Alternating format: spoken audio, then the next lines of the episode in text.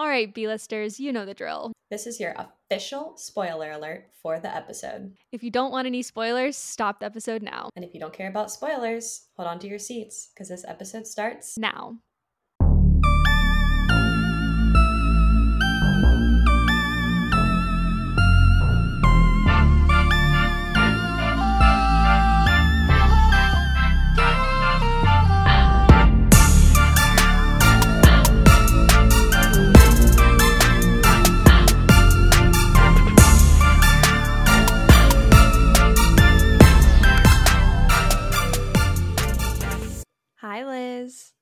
Hi, Court. And hello, fellow B critics. Welcome to another episode of the B Critics Podcast. This movie is a bit wild. Um, determining what was real and what was not was almost impossible until like the very end. Okay, but before we really get into it, let's tell the people where to find us.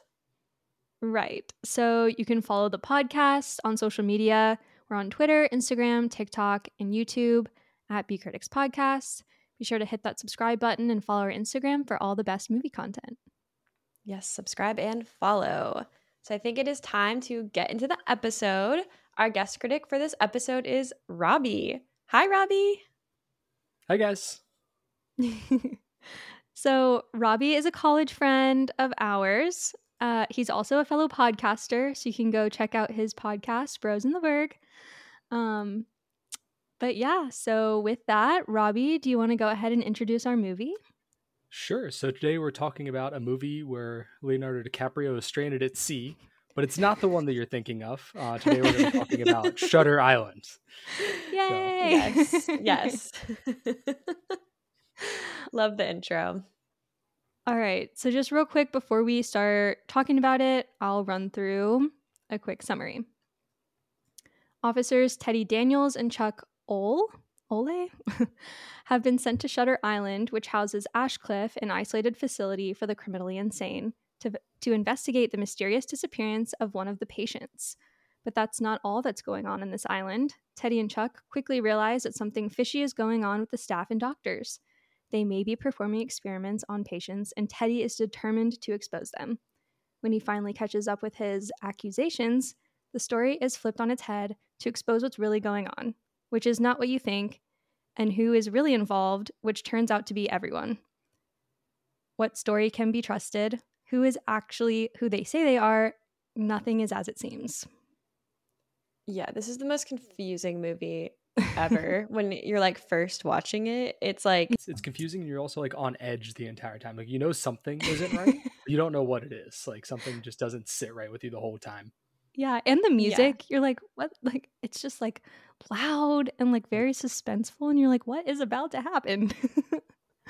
Yes yes. Okay we're gonna talk about all of those things but before we do let's talk about the episode ammo. Mm-hmm. so this movie is two hours and 18 minutes long. It um, definitely felt two hours and 18 minutes long. it wasn't that bad. I feel like movies today are like two hours and like 40 or 50 minutes. And so this was like much better than that, at least. It, um, it but it's long. a mystery. yeah, I did feel long. It felt long. I watched it. I watched it in like three sittings, so it definitely felt long. um, but it's a mystery, thriller, drama, in every sense of the mm-hmm. word. It's rated R. Um, which actually yeah that does make sense. It has a lot of mm-hmm. bad language disturbing violent content and definitely a lot of nudity which like randomly shows in the oddest places yeah. Yeah. The disturbing content is like what got me. I was like oh my god like that's pretty bad. Yeah. Like um this movie came out in 2010 which mm-hmm despite it being in the 2000s was actually like a pretty good year for movies. Yeah, so the same year Inception came out, um mm-hmm. Black Swan, Harry Potter and the Deathly Hallows Part 1, which was like the two-parter for the end of that series. The Social Network, which I feel like everyone has seen, and then also Twilight Eclipse, which if you haven't watched our episode on that, you can go do that now. yeah, the Social Network is probably the mess the best movie of that year, and I'm surprised that Inception came out the same year. to be perfectly honest, I felt like this one like kind of felt like so Leonardo DiCaprio's in that as like essentially mm-hmm. the same character. And like I just feel like I felt a lot of parallels between those two movies. Um, this one and Inception. So it's kind of weird that they came out the same year. I guess yeah, mind mind bending thrillers were in in 2010. yeah, yeah with with Leonardo DiCaprio specifically. Mm-hmm. yeah. um, this movie was made by Paramount, mm-hmm. and it was directed by Martin Scorsese. What a yeah. classic guy! I'm kind of like surprised he's the one who directed this movie. Yeah, I mean, I don't think he was like the original person chosen to direct this, but he, I mean, all of his movies kind of have like something weird to them. So I feel like this kind of matches that. But he's yeah. also been coined as one of the major figures of the new Hollywood era. Well, he's so. like a very, de- very decorated director, that's for sure. I just feel yeah. like this is probably not his like best work. I found a mm-hmm. um a list of all of the like 20 something Martin Scorsese films and like in order of how good they are basically and this was like pretty low on the list. Mhm. Yeah. It's I saw somewhere that it's the only Martin Scorsese and Leo DiCaprio collab that didn't get any nominations at all. Yikes. Which is wild. yeah, he so he also directed Goodfellas, um, which everybody knows of that movie. Mm-hmm. And then he directed The Wolf of Wall Street, which is Leo. And he also, like, that's a pretty well known and well liked movie as well. And then yeah. Aviator, I think, is Leo also. I have no idea. I haven't seen that Aviator movie. I haven't seen it either, but I think it's more recent. Um, okay, so we've talked a lot about the fact that Leonardo DiCaprio is in this movie, but has like a pretty notable cast, just like in general. Um, so it also has Mark Ruffalo, which we know is one of Liz's. That's my boy. I love Mark yeah. Ruffalo. um, and then Ben Kingsley, and I also added Sir um, Ken Kingsley, Sir Sir Ben Kingsley, um, and Emily Mortimer and Michelle Williams. Who Emily and, Mortimer and Michelle Williams? Who are their characters in this movie? So Emily Mortimer is one of the Rachels. I think she's cast as the like Rachel one. number one, and then okay. um, Michelle Williams is his wife. Oh, okay, okay, okay. Yeah, yeah. I think she needed a mention. Um, and great. this movie, yeah. and then the acting in the movie is honestly pretty good. Um, mm-hmm. but the movie's known for being pretty confusing, and I feel like it's known for being like a Martin Scorsese, not a dud, but like not his best work, I guess. I mean, you can call it a dud. It, yeah, I just feel like like this movie and Inception coming out in the same year is kind of mind bending to me. Like they're mm-hmm. not even the they're same on the same playing field. Yeah, yeah. I don't know. Mm-hmm. I mean, mm-hmm. people might disagree, but I don't, I don't. I mean, this one is an adaptation of a book, right? So, is it? Yeah, I it think so. Probably. Yeah. So uh, I think that may have something to do with it as well because I feel like yeah, book writers, like authors are a little picky. I feel like when they get involved sometimes movies go a little differently than maybe the director planned. Yeah, I feel like the, the movie people want to ad lib off the book, and the book writer wants it to be exactly like the book. Yeah, and it ends yeah, up being neither of those two things. Yeah, yeah, yeah, for sure. That's how I am. I'm like kind of psychotic about the book to movie adaptations, and I love when they're like on point, and I get so angry sometimes when they're off. Um, but Courtney's whatever. like, I'm furious. You have to accept that they're like different entities, basically. Yeah. Okay, so let's get into it. Um, mm-hmm. I want to start by talking about like the two main stars in the movie. So Leonardo DiCaprio and Mark Ruffalo. So we can start with Leo.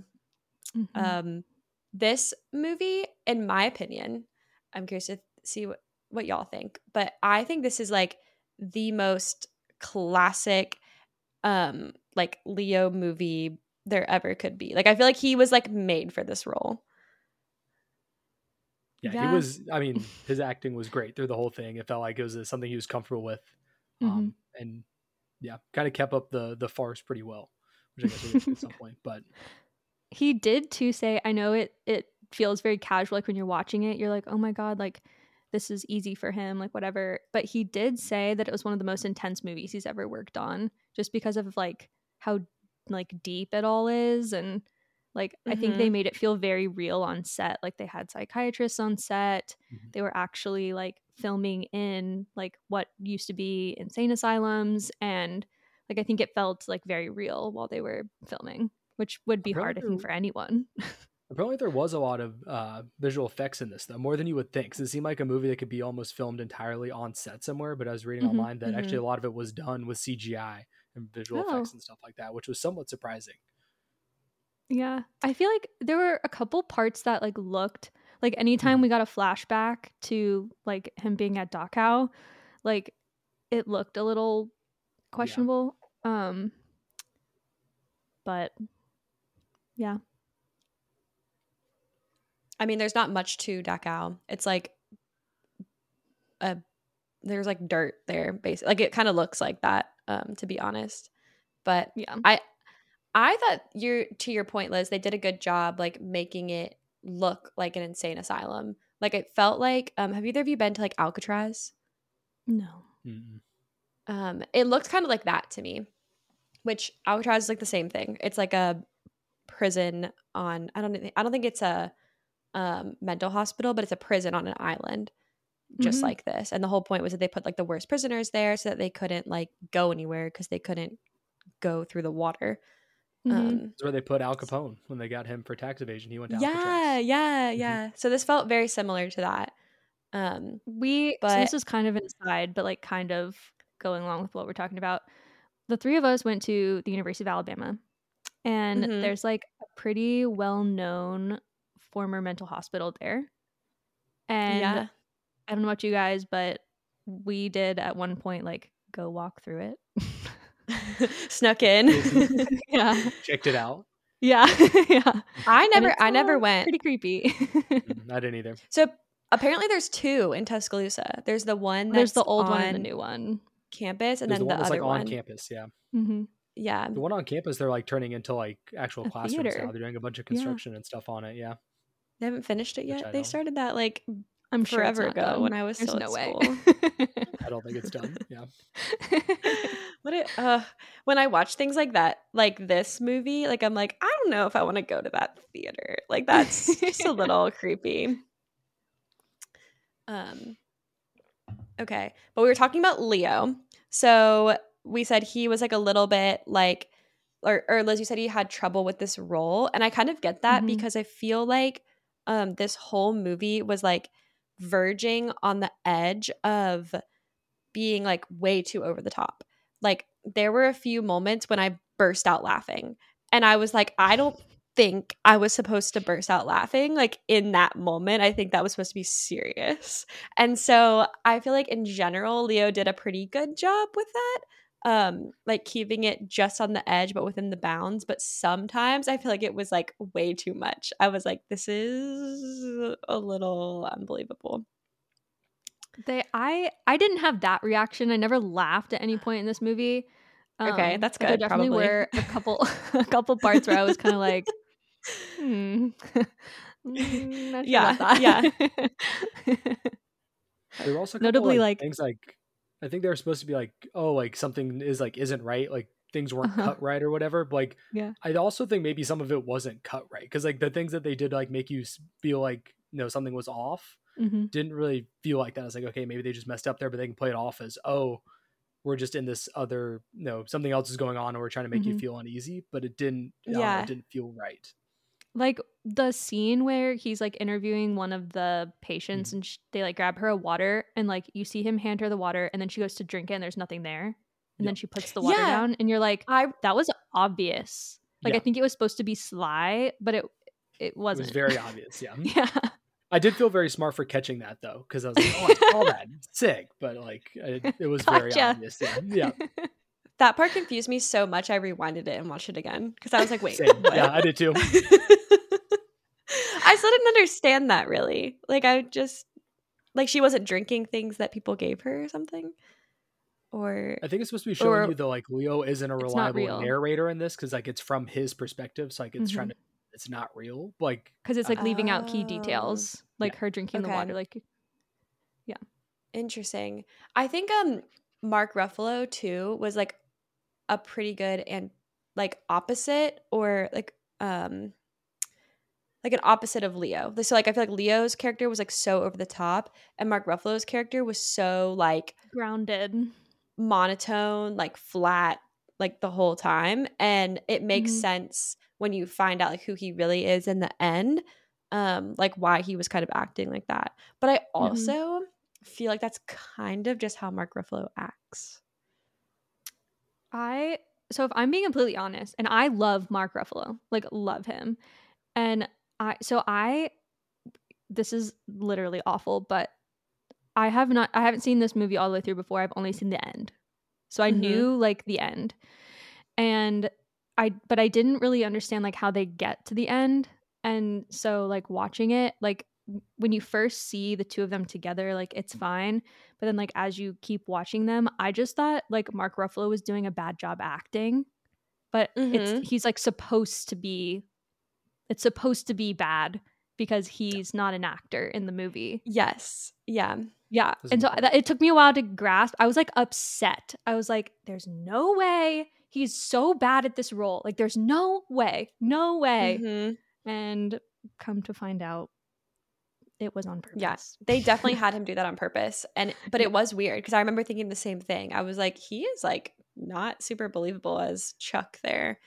And then he kept He's going back and forth on like if he was like going to be like really like playing by the rules or all of a sudden be like no you can do whatever you want leo like just go out there and like wander the island yeah and i was like that doesn't mm-hmm. make any sense like he seems like he's strict whatever else but mm-hmm. i think mm-hmm. that was the point is like he had to keep him within some boundaries but like also wanted him to go out and do his own thing at the same time and i think part yeah. of that was him being wishy-washy on that part yeah they really needed him to believe right like who he thought he was mm-hmm okay so fun fun fact before we move off of Mark Ruffalo. Okay. So on the internet, people are saying that Mark Ruffalo got the role of Chuck um, because he sent Martin Scorsese a fan letter saying how much he wanted to work with him and why. Shoot your shot, I guess. Yeah, it worked. I mean, um, okay. Well, maybe I, mean, I should was... write a fan letter to Martin Scorsese. I mean, you don't have things like 13 going on 30 like on your resume, so I don't know exactly yeah. how that would work out. Um, you don't know till you try. The B Critics podcast, yeah, I mean... mm-hmm. worth a shot. you should write to him, fangirl to him. Make sure you include I'll post um, it on the um, internet. include a headshot for sure. Yeah. Um, one other character I just want to talk about a little bit. Um, mm-hmm. actually two. So I want to talk about um, Sir Ben Kingsley as Dr. John Cawley, the senior mm-hmm. psychiatrist, because I thought he was like really quite a character, like with his mustache and his like bow tie and stuff. Like he was definitely very larger than life. And like the fact now that I know that it came from a novel, that makes a lot more sense. Like his whole persona. Well, he actually modified the persona from the book. So okay. in the book, that character is like just an American doctor. Okay. And he like modified it. I think he made the character more than what it was initially, and I think it worked really well. That he did. Yeah, I think he did a good job. Like villain, like he yeah. just looked evil from the get go. And, mm-hmm. and he would say things, and you'd be like, "You, my friend, are very suspicious." Yeah. Like, I don't necessarily think you're a bad guy, but you're kind of making it seem like maybe you are. like everything was very suspicious from the very beginning. Um mm-hmm. yeah. Like yeah. we're dropping uh, you off on this island and then we are getting out of there and he's like, "Why?" like I wouldn't be getting off that ferry. I'd be like, "No, I'm going to stay on the ferry. I'm going back with you." I would have turned around the moment they took my weapons. I would have been like, "Bye." Sorry. Not doing it. I'm a I'm a federal marshal. I, this is not the way I roll. Um and then the other person I want to talk about is Michelle Williams, who played Dolores, Teddy's manic depressive wife. Um, and she makes a lot of appearances like throughout in Teddy's like dream world, I guess. Mm-hmm. Um, and I thought she did a fabulous job. I thought she was like really effectively creepy and like and I don't know, like I, she drew me in and so it was kind of believable that she was like drawing Teddy in or like he was obsessed with like thinking about her. The last scene was like perfectly terrifying. Like she nailed that. The very last scene with the 2 mm-hmm. of them, mm-hmm. like she like was very scary, but like also like was believable at the same time. I thought mm-hmm. she like mm-hmm. that last scene was just perfect. I wanted to like her so bad. Like mm-hmm. I oh. so badly wanted to like love that character. Like you see her like in his dreams and she's like, Don't let me go. And I'm like, Don't let her go, Teddy. That's the love of your life. Don't let her go. But then like you know, you know she's bad because they're telling they're telling you the whole time that it's her. Like you know it's her when they're mm. talking about this Rachel person, you know.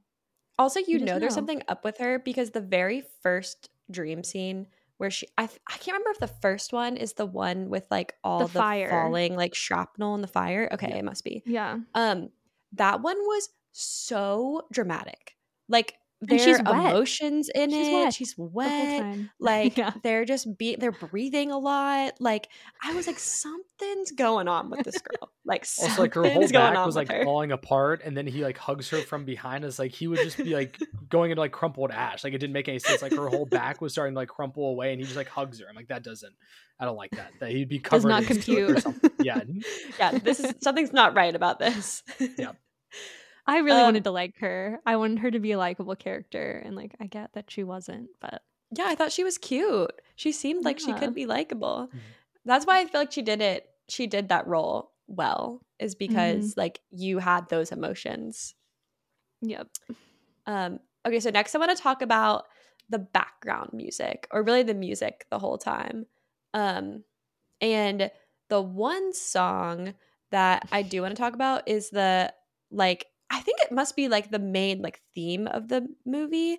It's the On the Nature of Daylight by Max Richter. And um this movie had like a lot of random music in it actually. Mm-hmm. Uh, but that one in particular has been used in like a number of movies.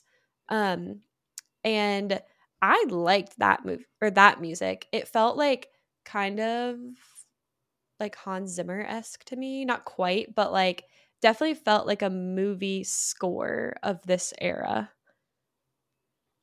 There were also no original scores on the entire soundtrack. Everything mm-hmm. on the soundtrack for mm-hmm. this movie was pulled from other movies, which I thought was interesting.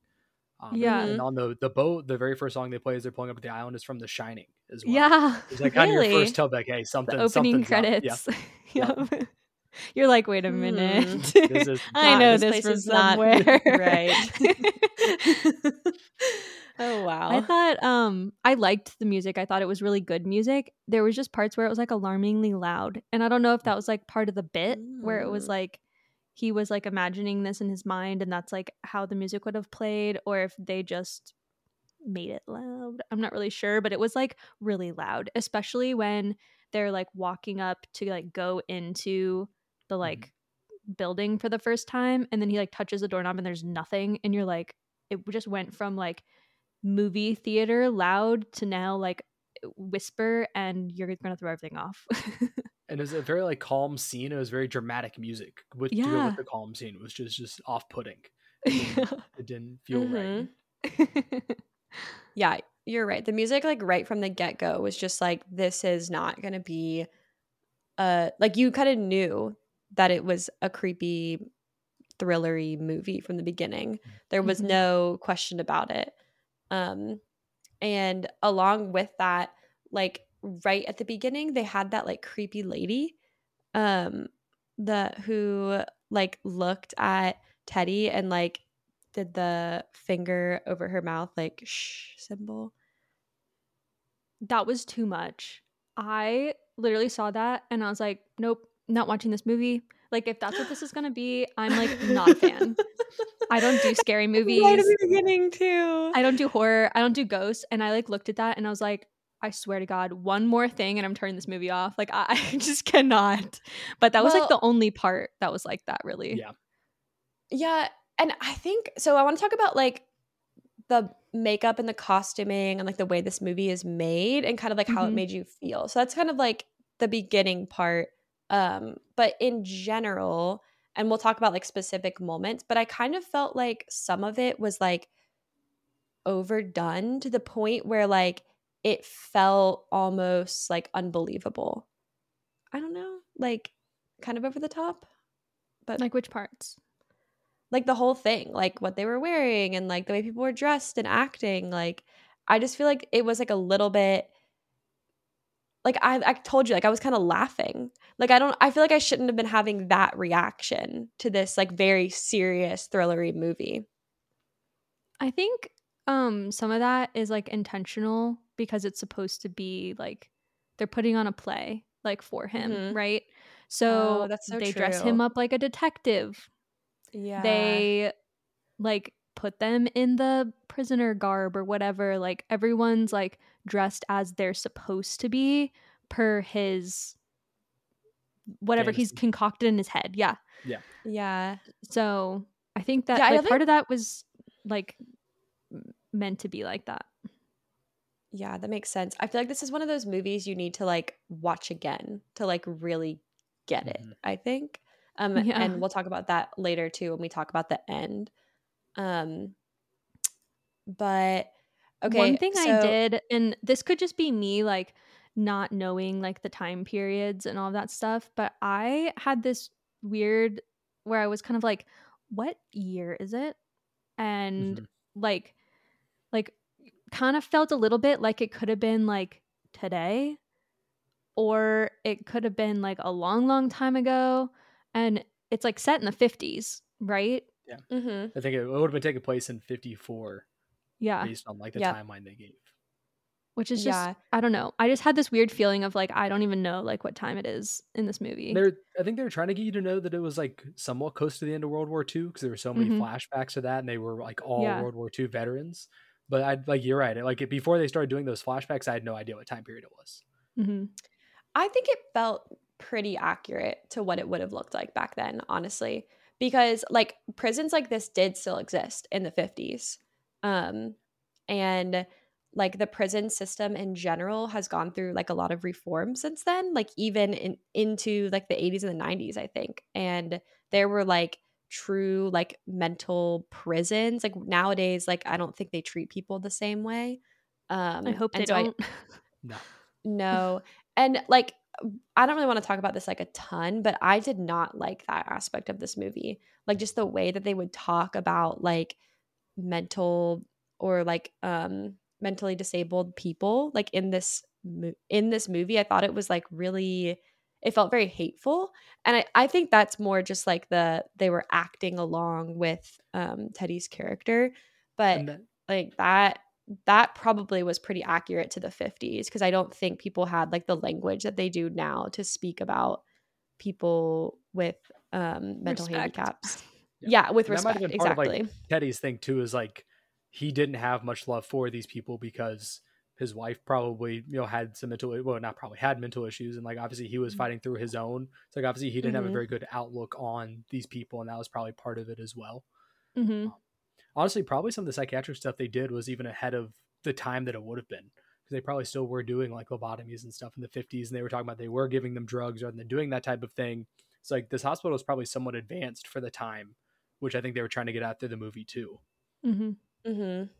Yeah. Yeah. It and the the one guy who you're so suspicious of the whole time, the main doctor, Doctor Cawley, I think that yeah, Doctor mm-hmm. Cawley, he's like the one that was actually like trying to treat people well. Mm-hmm.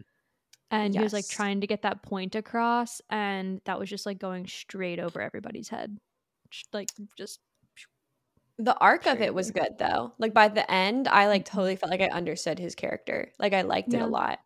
Yeah.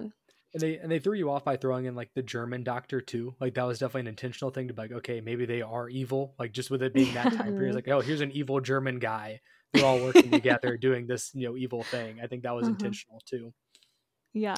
yeah. That whole storyline of like the um like Teddy you know, fighting in World War II and like going and um, saving every, not saving, but like closing Dachau and like killing all the soldiers there, like mixed in with like the post World War II and the the German guy, like that felt very like um kind of realistic to like what how all these stories always go. Like it's always some sort of like national like espionage thing, like the modern mm-hmm. version being like the Russians are coming to get us or whatever. yeah. Um so this is like the like a little bit older version of that same story, I think. And they even got mm-hmm. into like the communist stuff because they had like the you know anti-American whatever those funding this hospital supposedly mm-hmm. they were mm-hmm. trying to rat out the mm-hmm. communists in America and stuff like that. They even got into that part too. Um, that should have been a giveaway that like uh, that should have been a giveaway to the ending honestly i don't really know how like it wasn't to me because mm-hmm. it's that's so like the cliche version of this kind of story i think yeah mm-hmm um okay so we talked about it a little bit already but the dachau flashbacks um what did y'all think about those because they're they're pretty dark, honestly. Um, especially the one where he lined up all the the soldiers there and shot them. Um, that was very very dark to me. That was probably like the one part of the movie where I was like, "Oh wow!" Like I kind of had to like look away a little bit. Yeah, I mean, Court, you know this, but I have like a soft spot in my heart for that mm-hmm. time period and everything that happened. So that was like it was emotional for me because I was like I like that I can't imagine like witnessing that and like what oh, that yeah. would do to your mental health. Yeah. And seeing someone like on screen struggling with like having just witnessed this like atrocity against humanity and then having to like grapple with his own like issues that he's having and like knowing that he like played a part in it like i that was like made it feel real like what he was going through and like gave you like empathy yeah, for, for the sure. character a lot and then he had that um, and then also his own personal issues after mm-hmm. the war too then i mean beyond his what he had going on like what was going on around him as well which kind of made you understand where all this was coming from mm-hmm. yep. yeah have either of you been to dachau not um, I've gone so like a hundred years after this movie is set, and it's honestly like a very humbling place because they did they had gas chambers and crematoriums there. Um, and I did like a little bit of research into it. Don't want to talk about it like a ton, but I think that like at least like 40,000 prisoners died there. Um, and like they had over 200,000 people incarcerated there and it's like it's honestly like a tiny camp like it's so crazy so I, I think they they actually did those scenes justice um and like effectively making it like very dark and like getting you in Teddy's head of like having that always like in the back of his mind and like mm-hmm. I thought it was weird how they like kept flashing back to it and putting were they putting his kids in like the pile the piles of the the prisoners the daughter the daughter yeah. and yeah. his wife yep or oh, not his wife so but creepy. the rachel woman yes yeah it was like rachel the place of his wife in his head for a little bit yeah, yeah rachel number one because there's two rachels but rachel number one in his head was the one who like murdered her three children i mm-hmm. think mm-hmm. yep. yeah yeah um Okay. The other thing too is the storm on the island um that lasted like a day, right? And then they spent like like a fourth of the movie just like randomly cleaning off like huge large branches from buildings. like there was that one moment when the the people that worked at the facility just like threw all the the branch like just threw it off the roof and I was like, "Oh, okay." I thought the effects that they used to like make the storm were just terrible. Like it's not what a storm looks like. We all know it.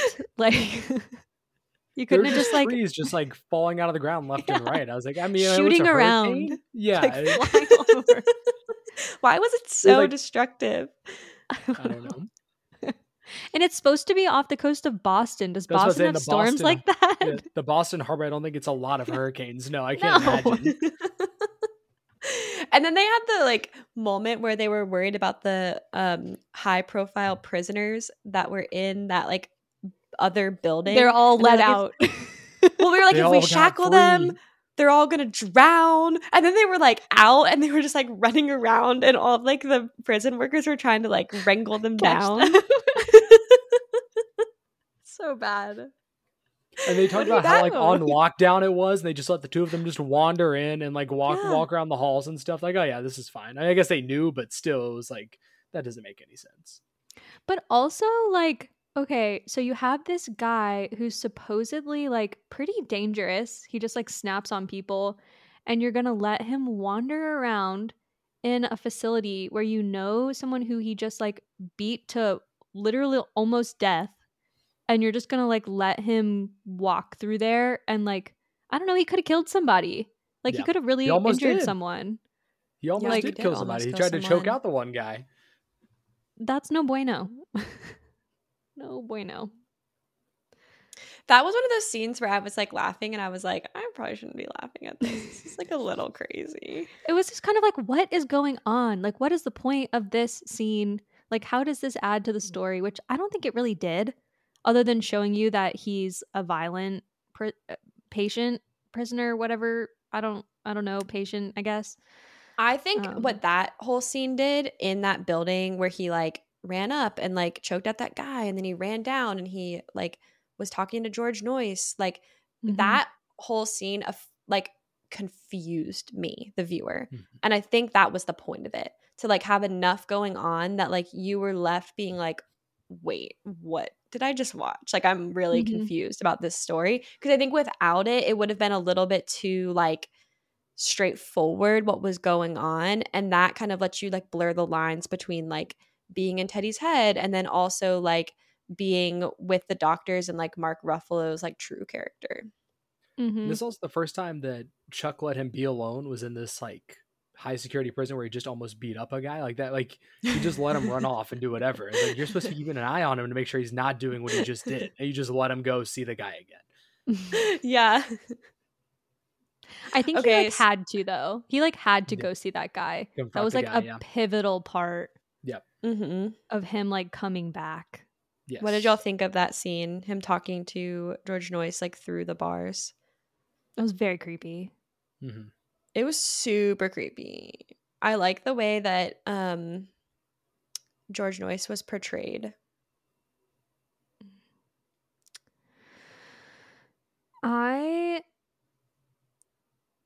yeah, I like watching that was kind of, like I think like you said like just served as confusion because I was like, okay, so this is George Noyce, who we've been talking about, who's one of your friends who doesn't live here. And he's talking about this Andrew Laeddis person who you have been talking about in your dreams. And maybe he mm-hmm. is Andrew Laeddis, maybe he's not. Like, I, like very like the whole thing i was like okay like who who is who are these people like who is everybody mm-hmm.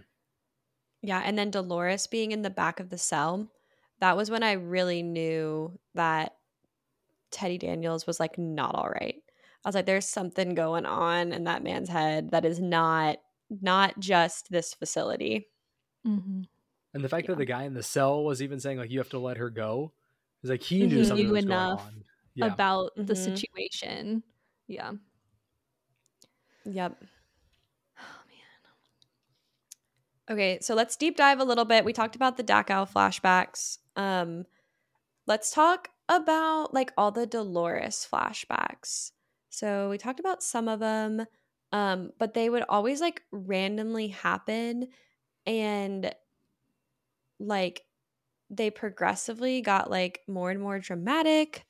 Um, I think Michelle Williams did like a pretty good job in those flashbacks, but I just felt like they were like kind of confusing to the viewer. And some were flashbacks and some were hallucinations where she would just mm-hmm. like pop up in random places. Mm-hmm. You just never mm-hmm. she's like the boogeyman. You never knew when she was gonna come out of hiding. She would just like always be there. And sometimes yeah. it didn't like it really served a purpose. She was just there. Mm-hmm. And as the viewer, you think like she's just his wife that died really mm-hmm. tragically. And so like Yeah. Yeah. And it's like okay, like I get it. Like this was a very tragic thing that happened. This was the love of your life. Like I understand, but you don't hold on to someone like that just because they died in a tragic way. So like it kind of lets you know that there's something more going on or something he didn't tell us. Mm-hmm. mm-hmm. Especially when we have all the flashbacks of the little girl. So at first, you think that that's Rachel's daughter, who mm-hmm. is like at the beginning revealed as the woman who murdered her three children by drowning them. Um, but that girl was definitely confusing me because she kept coming back, and I knew there was something to her. Um, so do y'all feel like the dreams, the flashbacks, the hallucinations, like do you feel like they were a giveaway like from the beginning that there was something more going on here or do you think like at first they just felt like true flashbacks? Um I don't really know what I thought they were. Um, I'm not sure that I even thought they were connected to the storyline in any way, other than to show you that he's like unwell. Okay. Like, yeah, I, looking yeah, back true. on it, you can see how it give away, give it away. Like looking back on yeah. them now, you understand what they were trying to show mm-hmm. you.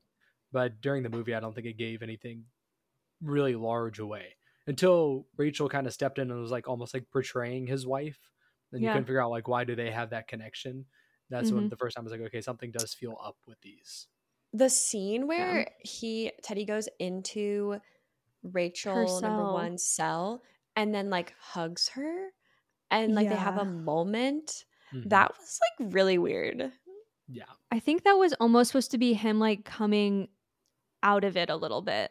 Like mm-hmm. he was coming out of his Teddy character back into Andrew and mm. like for like a split second and having that like if if it was his wife standing in front of him like how he would treat her after like what had what had happened and i think yeah, he was like of- seeing her as dolores and so it was like kind of coming back to him and he was like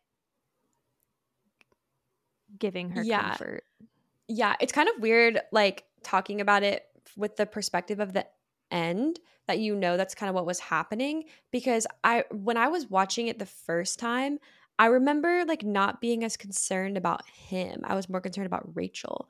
I was like, mm-hmm. this lady's weird. Like, why is she hugging him? Like, like he's being put through this. Like, I was more concerned about her storyline because I was like, where mm-hmm. did she go? Like, how right. did they find her? Like, she's very suspect.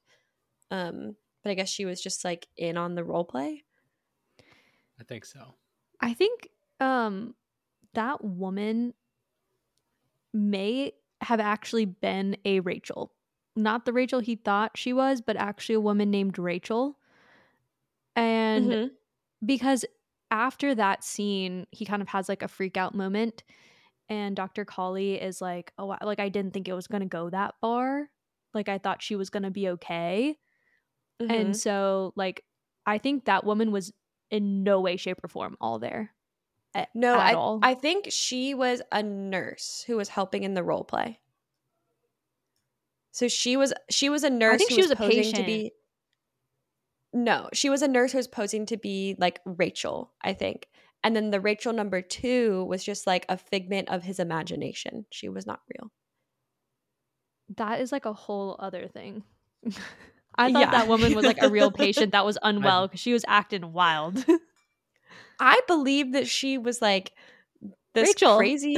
I, I, thought, she, she was, was real, like yeah. the psychiatrist for a second, but then I was like, but why is she just like traveling around this island? Like, why doesn't she want to get off?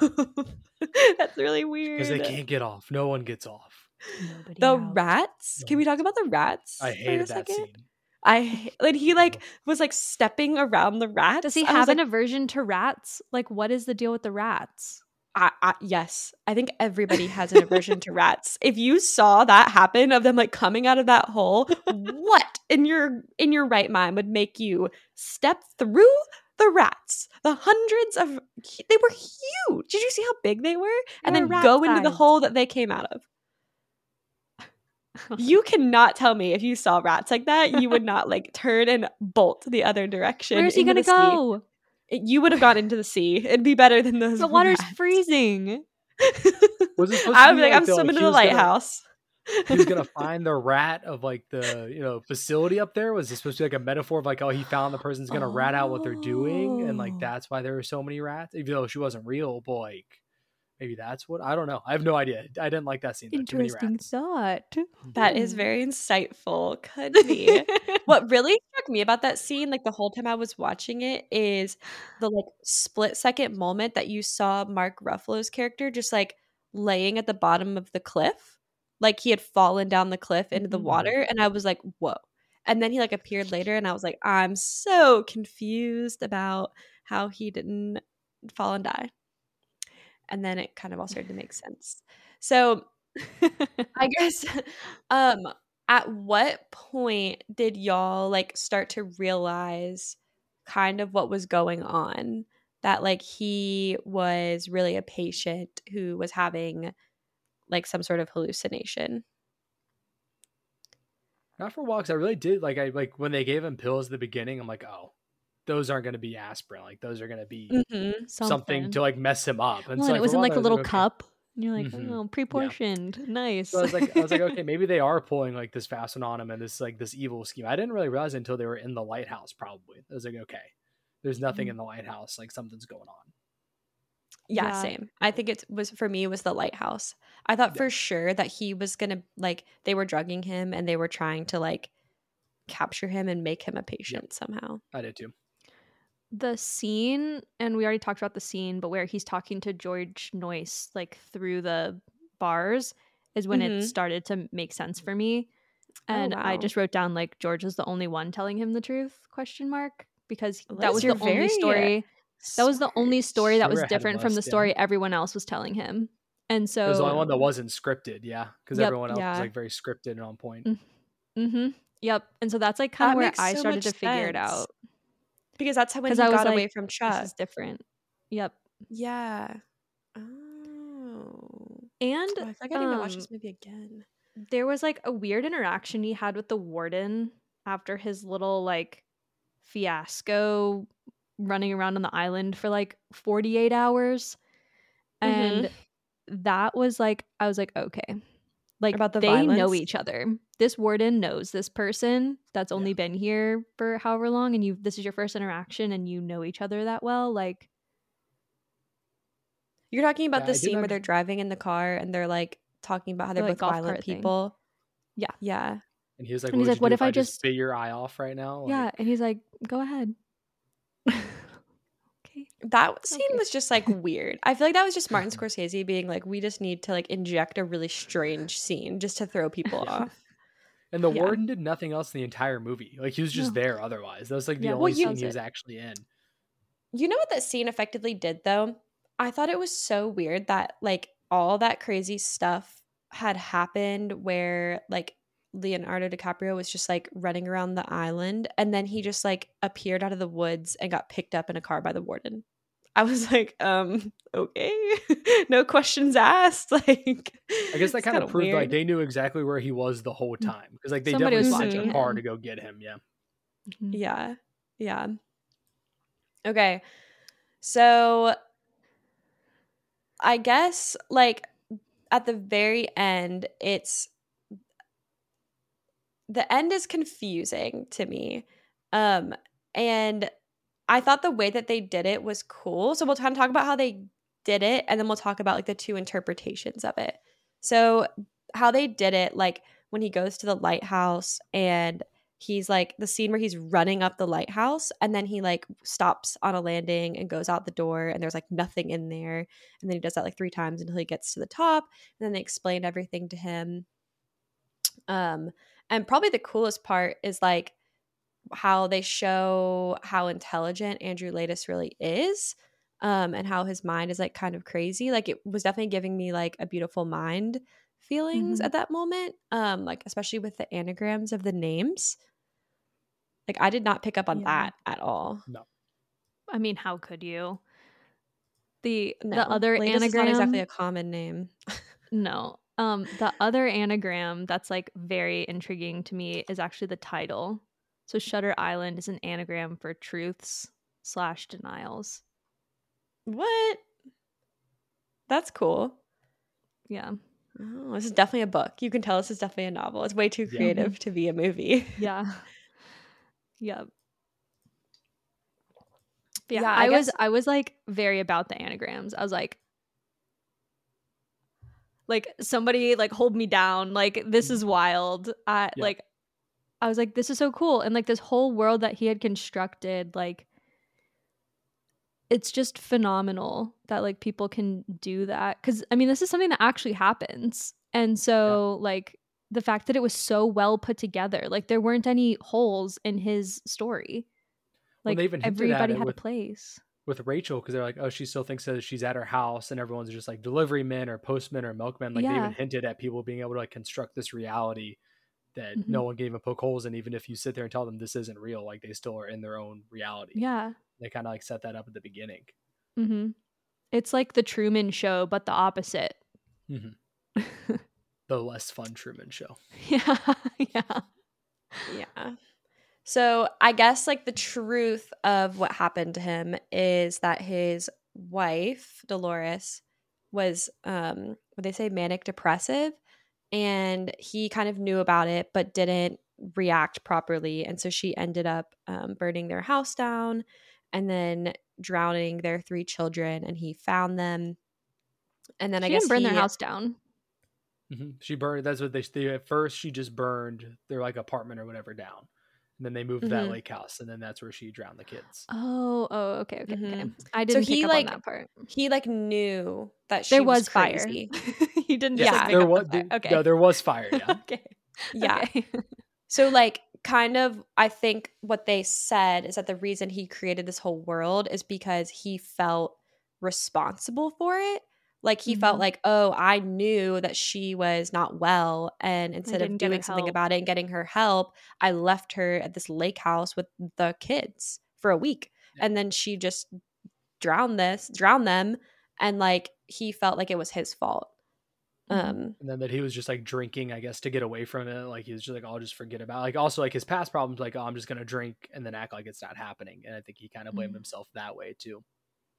That feels very very realistic to the 50s. Like the way mm-hmm. people mm-hmm. dealt with problems, just yep. ignore them and drink. I think people still deal with problems that way. yeah, but at least like people's they're more out in the open. People talk about them more. Some people talk about it more. Yeah, yeah, that's true. That's true. We can talk about them here if you want to. um, okay, there's two, so then the very very end so, um, Dr. Cawley base and um, Chuck or Chuck Dr. Sheen. Yeah, he's Dr. Sheen at this point. He's revealed to be his like main um main psychiatrist. They kind of explain to Teddy like, "Hey, like you need to accept this reality so that we can say that you're accepting it and we can tell them not to lobotomize you."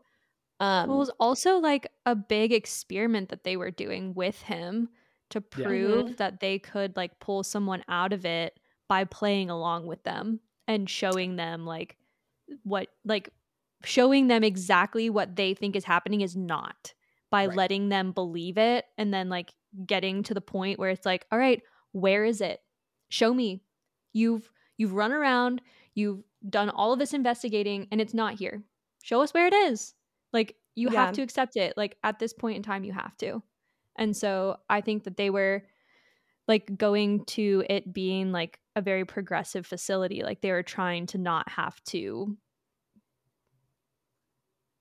do whatever medicate or restrain or whatever these people like we can bring them mm-hmm. back well so then they need him to go like they need they needed him to come back to prove yeah. that yeah. they could do it so so they get to him they go through his role play and then he realizes who he is and what really happened. And then at the very end um, he's on the the steps of the facility with dr sheehan. And he makes the comment like kind of about wanting to start it all over again. He like mentions like come on chuck we've got to like figure out what's going on this island. And so I think there's two interpretations to this ending. And I had very specifically I remember in this moment like having one of them. And so I'm curious to know like which one y'all thought. So the first interpretation is that Andrew Laeddis relapsed again. So he he's starting over. He thinks like, okay, like this is Chuck, we've got to get off this island. Like his brain is like recreating. He's He's yeah. yes, he's re- it's recreating him. Um, the other interpretation is that he knows full well what's going on. He's accepted reality, but he wants to die. So he he asks at the very end like is it worse to live as a monster or die as a good man? And so like one interpretation and this is what I thought is like oh, like he doesn't want to live He's smart anymore. enough to, to be lobotomized. Yeah. Yeah. I think it maybe maybe he hadn't relapsed at that point. Maybe he knew like I will, and then we have to go through this again, Eventually, and I might as well just yeah. say that I relapsed now and get it over with instead like of like just knew hurting more people. Right. Yeah. Yeah. So yeah. they did actually bring in a psychiatrist to like psychoanalyze this scene. Ooh, and to like that's cool. explain what's happening in the scene and to like tell based like in the psychologist's like professional opinion what had happened and it what had happened is that he did understand. And yeah. Dr sheehan knew he understood but also understood that he was like letting himself go. It's like yeah. like i'm i'm ready to not have to live this way anymore. And so like this is what i have to do.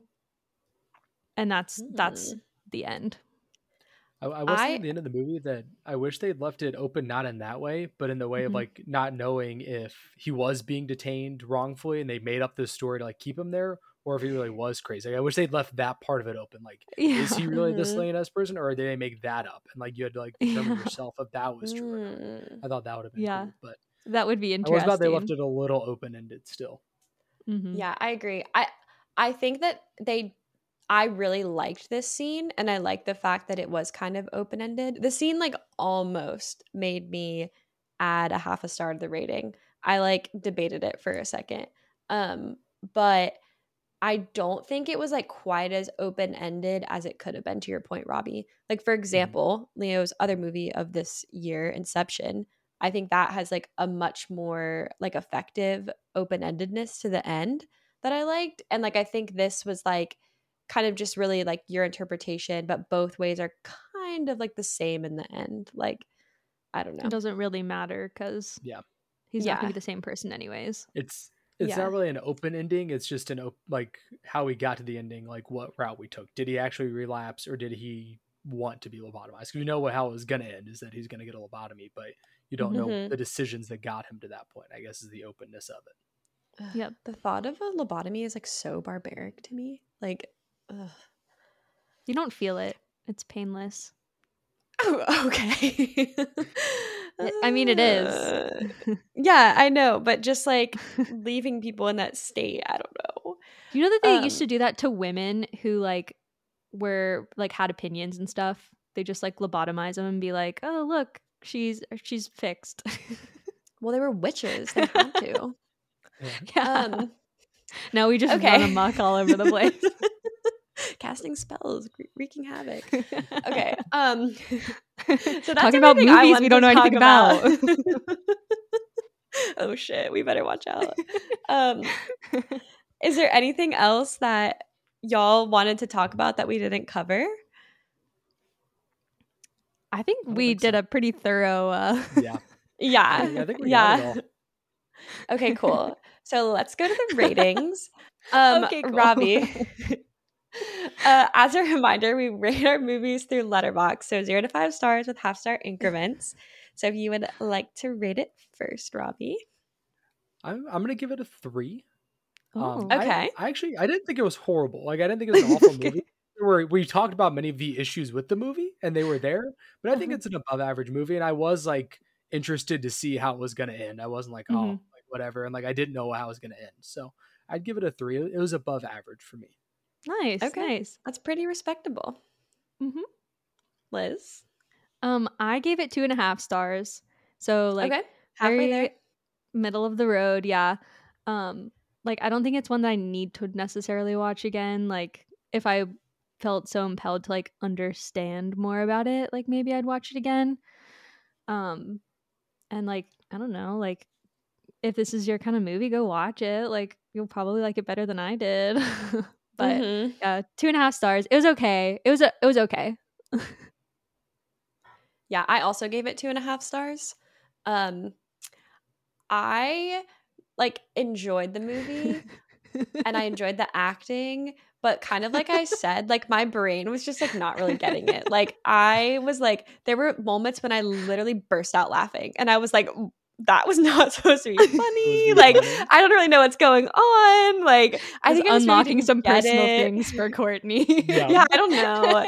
and so I think it was just like kind of like what I was saying at the beginning. Like it was like on the cusp of like being so dramatic that it was like way too over the top and like that would like get those points in my brain where i was like this is just like eh, a little little cheesy mm-hmm. um but in general i liked it and i liked the story and i thought it was um i enjoyed the ending like to your point robbie like i i by the time i got halfway through i was like invested enough to like keep going to like figure out what was happening because right. they kept you kind of confused the whole time so that was good Mm-hmm.